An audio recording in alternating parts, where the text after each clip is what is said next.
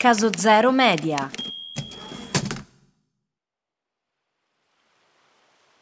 Pepperland è un villaggio paradisiaco, una terra meravigliosa superiore alle Hawaii o a qualsiasi altra attrattiva tropicale. Si trova in fondo all'oceano, fra conchiglie e granchi rossi e niente di brutto a accesso. La bellezza è il faro del paese, laggiù sono incredibili anche le chiglie arrugginite. Regna la musica, i colori sono ovunque, come i fiori, come l'allegria e soprattutto regna l'amore. Tutto ciò fino a quando, anche laggiù, anche a Pepperland, maledizione, arriva il male, arrivano i cattivi. L'orda dei biechi blu, mostri umanoidi, blu per l'appunto, con stivali alti che pietrificano tutti gli abitanti e opprimono il paese. L'unico che si salva è il capitano Fred, con la sua barba bianca e la giubba nera con i gradi da ufficiale. Scappa di nascosto, prende il suo sommergibile giallo e fugge a Liverpool. In the town where I was born lived a man who sailed to sea. Caso Zero Media presenta Scarafaggi, Across the Beatles, la storia di quella che è stata la più grande band di tutti i tempi e di quello che, scostando leggermente il tappeto, ha lasciato sotto di sé.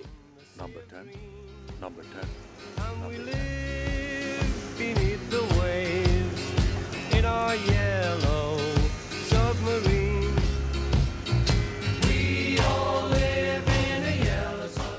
incontra i Beatles e chiede loro aiuto. I Fab Four, senza induce, con un fisso sorriso stampato in faccia, partono per sfidare e sconfiggere i nemici, con l'aiuto di un bizzarro individuo conosciuto nel viaggio fra un mare e l'altro, l'uomo inesistente, Nowhere Man, che poi, grazie alle canzoni del gruppo, diventerà qualcuno. I biechi, comprendendo però la magia della musica, decidono di unirsi a loro. Non combattere più, no, ora preferiscono cantare. Cantare di amore, amicizia e allegria. Pepperlandia è di nuovo libera e il giorno della liberazione è festeggiato da un colorato concerto dei quattro insieme ai Biechi Blu, ormai musicisti provetti, e vissero tutti felici e contenti. Questa è la semplice trama del cartone animato scritto e diretto dai Beatles che esce nelle sale nel gennaio del 1969. Ma i Beatles in quel periodo hanno altro a cui pensare.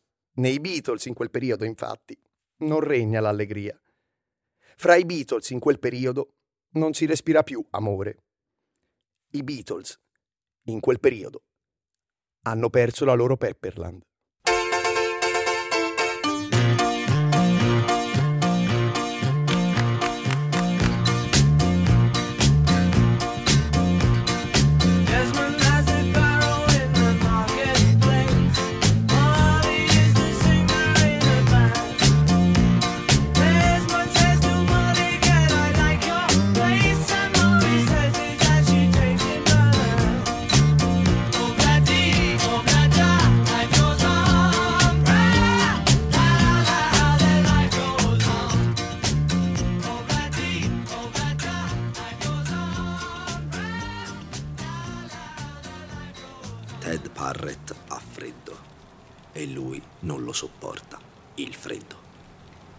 Sopporta la pioggia.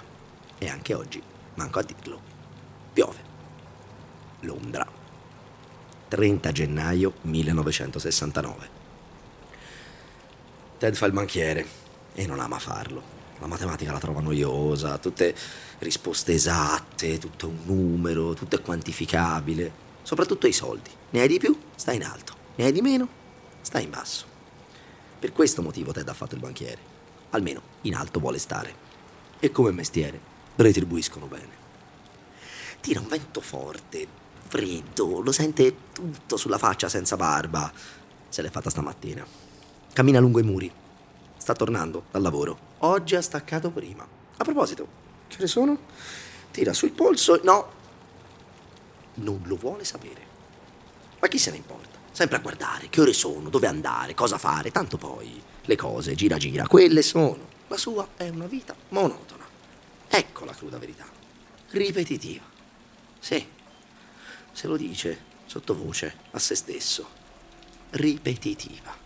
Sempre di corsa, sempre attaccato all'orario, alle 3 di là, alle 4 di qua, alle 5 c'è questo, alle 6 c'è quello, niente orologio. Prima o poi lo lascio a casa. Si sente forte nel dirlo. Prima o poi lo lascio a casa. Sente di andare controcorrente. Prima o poi lo lascio a casa.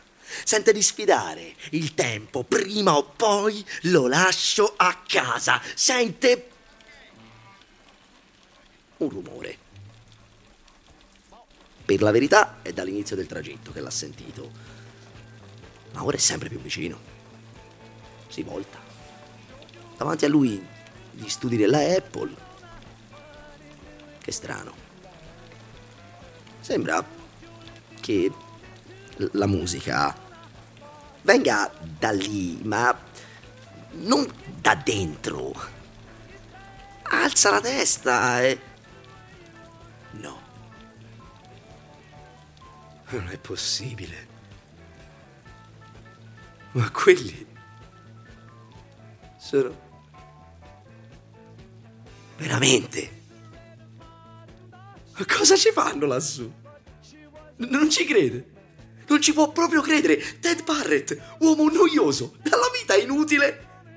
Oggi sta per assistere a qualcosa che potrà raccontare ai nipotini e agli amici per anni e anni. Alza il polso, stavolta non può evitarlo, per immortalare puntualmente il suo momento. Si blocca. Proprio oggi doveva decidere di non mettersi l'orologio.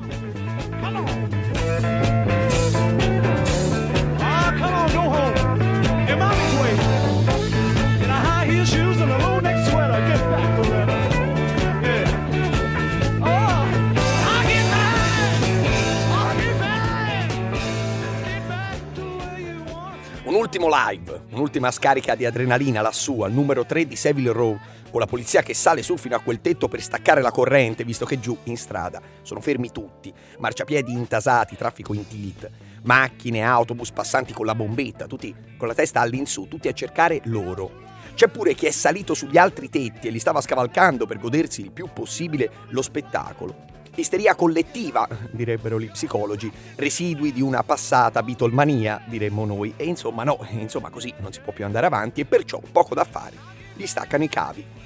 Ancora una volta, ancora loro, di nuovo avevano fatto una roba alla Beatles. Già, un'ultima volta. Finiscono di suonare.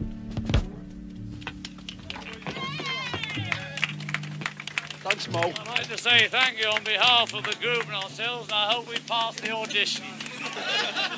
John si avvicina al microfono con il suo pellicciotto marrone e dice un sentito grazie dalla band e da noi stessi. Speriamo di aver superato il provino. Tutti ridono, i poliziotti meno, e vengono portati via fra gli applausi generali e il boato della via, della strada, che riprende il suo quotidiano andirivieni. L'improvvisato concerto sul tetto è l'ultimo passaggio di un'idea che era stata partorita quasi un mese prima di quel 30 gennaio. L'idea era quella di girare un documentario intitolato Lady B, una giornata con i Beatles. Un modo per far vedere al pubblico, ai fan, come i quattro creano, lavorano, costruiscono insieme le canzoni e di conseguenza un album, in armonia. Già, quale armonia? Per arrivare a quel concerto, per arrivare sul tetto lassù, il gruppo rischiò di morire, di finire ancora prima di salire un solo gradino, senza album, senza concerto e senza nemmeno documentario. Per parlarne meglio, però, dobbiamo tornare un bel po' indietro, a quando il 1969 non era ancora cominciato. She was a working girl, north of England way.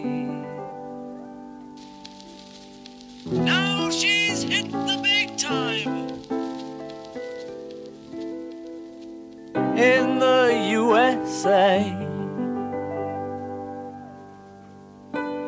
And if she could only 22 novembre 1968. Da poco è uscito l'ultimo loro album, The Beatles, un album di scontri e litigi, di abbandoni e ritorni, ma il successo arriva comunque. La loro fama supera tutto, anche il loro smisurato e sempre meno gestibile ego. Finite le registrazioni però di stare insieme, nessuno ne sente la voglia e così ognuno va per la sua strada. Harrison a New York con Bob Dylan nella band, John Lennon si trasferisce da Yoko, anche lui a New York per un periodo, e iniziano a farsi di eroina e cannabis, fregandosene delle promesse fatte nel viaggio a Rishikesh, a quel farabutto del Maharishi.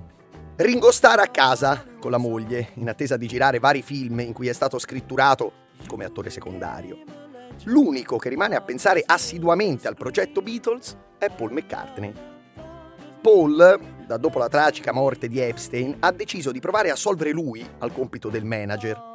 Il gruppo si sta affievolendo, eh, lo si percepisce. Per salvarlo hanno immediato bisogno di un cambio di passo, dopo due anni pieni ma in cui di fatto avevano solo e soltanto registrato in studio. E allora pensa, perché non riprovare un live? Tornare loro, senza sovraincisioni, senza effetti, così nudi e crudi, riscoprire le radici. Perfino Elvis lo aveva fatto dopo anni di filmetti. Un concerto in una località esotica, come prima tappa di un nuovo tour dopo tre anni.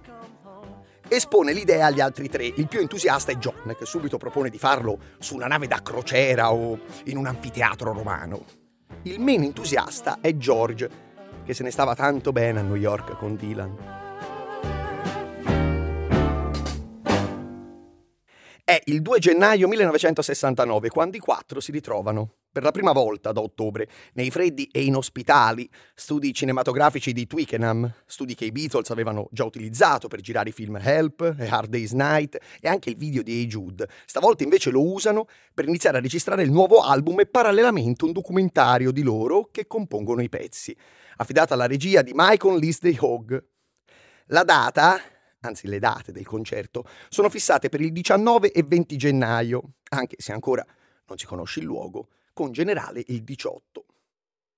I primi passi però sono tutt'altro che positivi. Il clima è freddo e non soltanto per gli immensi e inospitali studi. I rapporti sono ancora tesi, non essendosi mai visti prima, e salvo in rari casi non appaiono certo come quattro amici che suonano canzoni.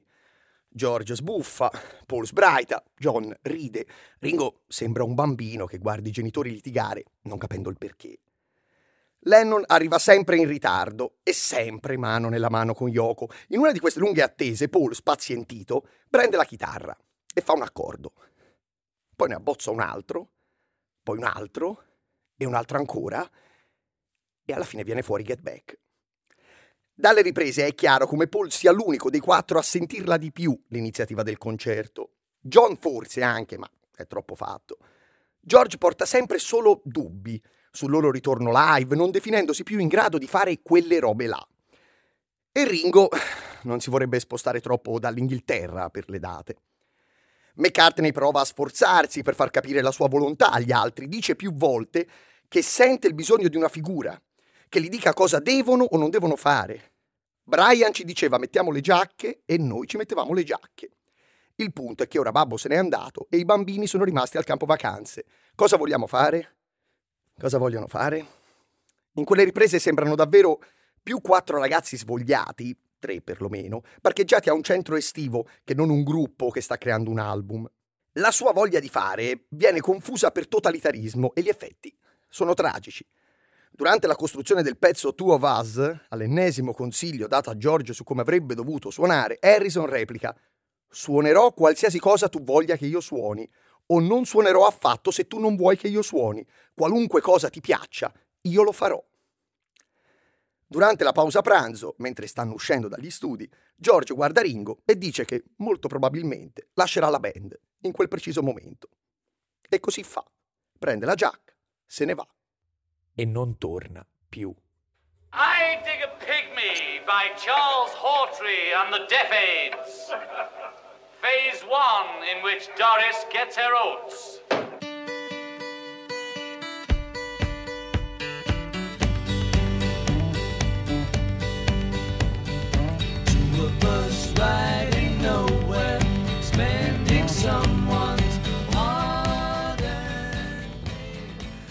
Una cosa simile era già avvenuta fra Paul e Ringo durante la registrazione del pezzo Back in the USSR.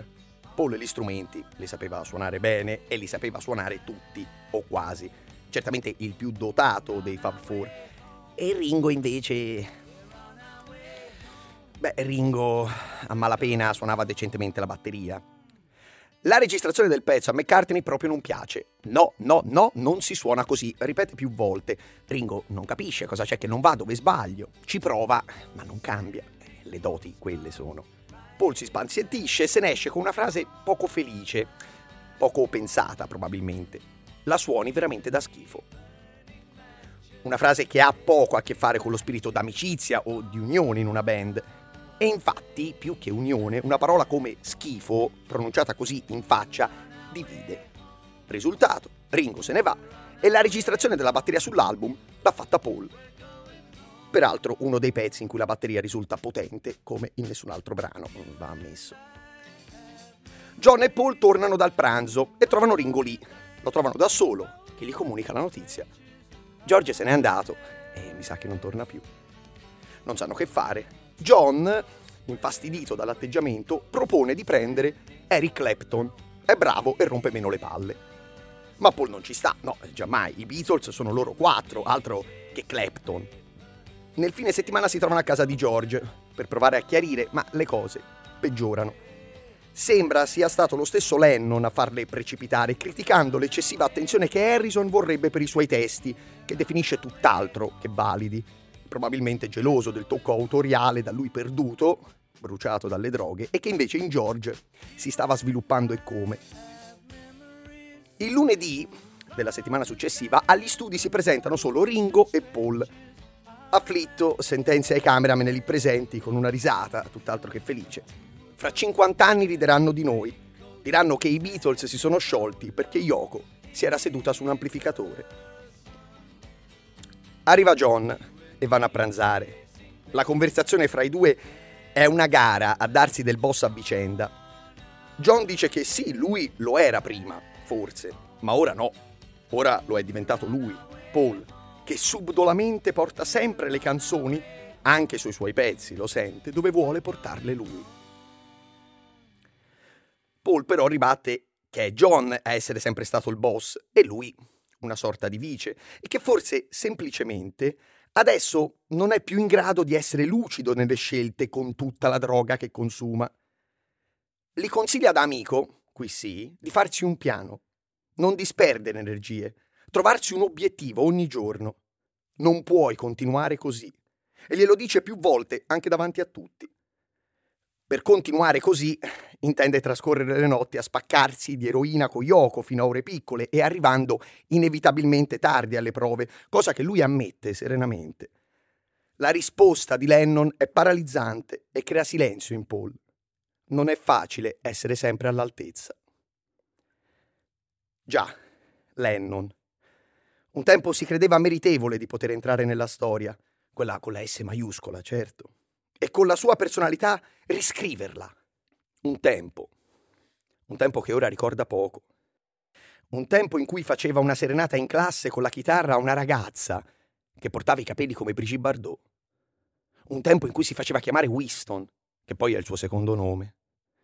Un tempo che pare lontano eppure lontano non dovrebbe essere. Un tempo. Adesso però non lo sa più se potrà riscriverla quella storia, perché, sai Paul, non è facile essere sempre all'altezza.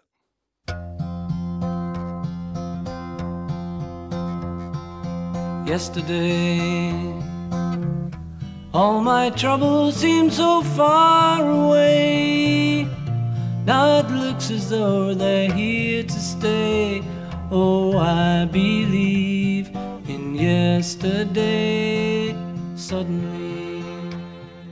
La cosa che più di tutte non torna è proprio il rapporto fra John e Paul. La loro complicità e unione è sempre stata impressionante. Adesso? Adesso a malapena si parlano.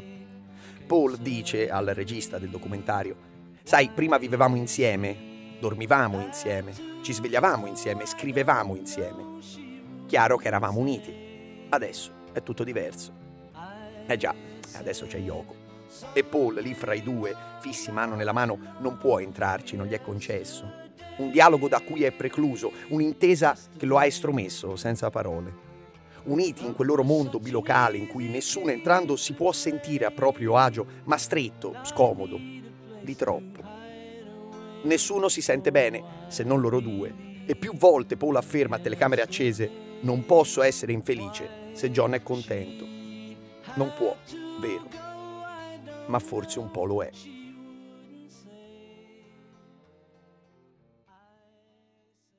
Alla fine i tre concordano che vogliono suonare insieme ancora e che i Beatles vanno protetti, autoconservati.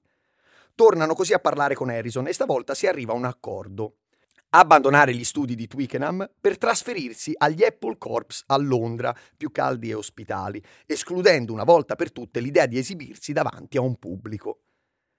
Sempre su suggerimento di Harrison viene aggiunto un tastierista alle registrazioni, Billy Preston.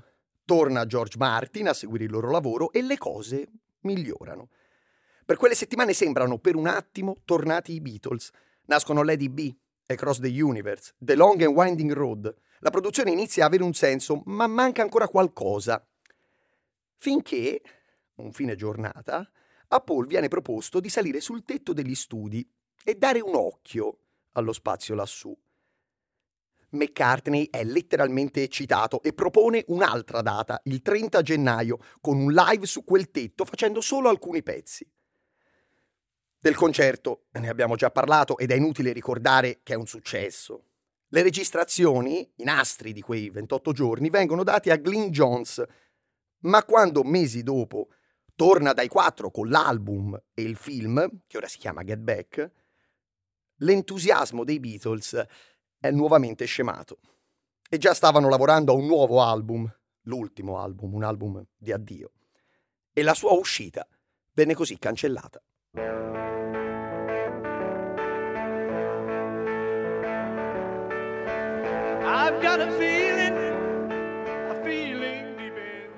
Certo, sopra quel tetto, suonando fra di loro e cantando insieme, guardandosi negli occhi per cercare gli accordi o per armonizzare le voci, avevano riassaporato i sapori antichi di un tempo che fu.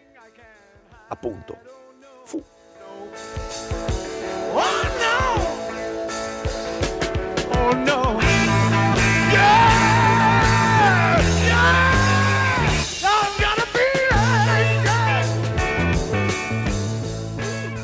Ormai le tensioni sono troppo alte per risolversi con una scrollata di spalle. È come fra innamorati.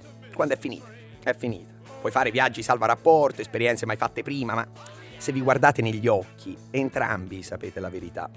E capite. A malincuore, magari, con qualche lacrima forse, ma, ma non cambia nulla. Come dice quella formula matematica, cambiando l'ordine dei fattori, il risultato non cambia. Il sole è di nuovo sparito. Si riaprono gli ombrelli e arriva la pioggia. Ma la pioggia stavolta è grandine.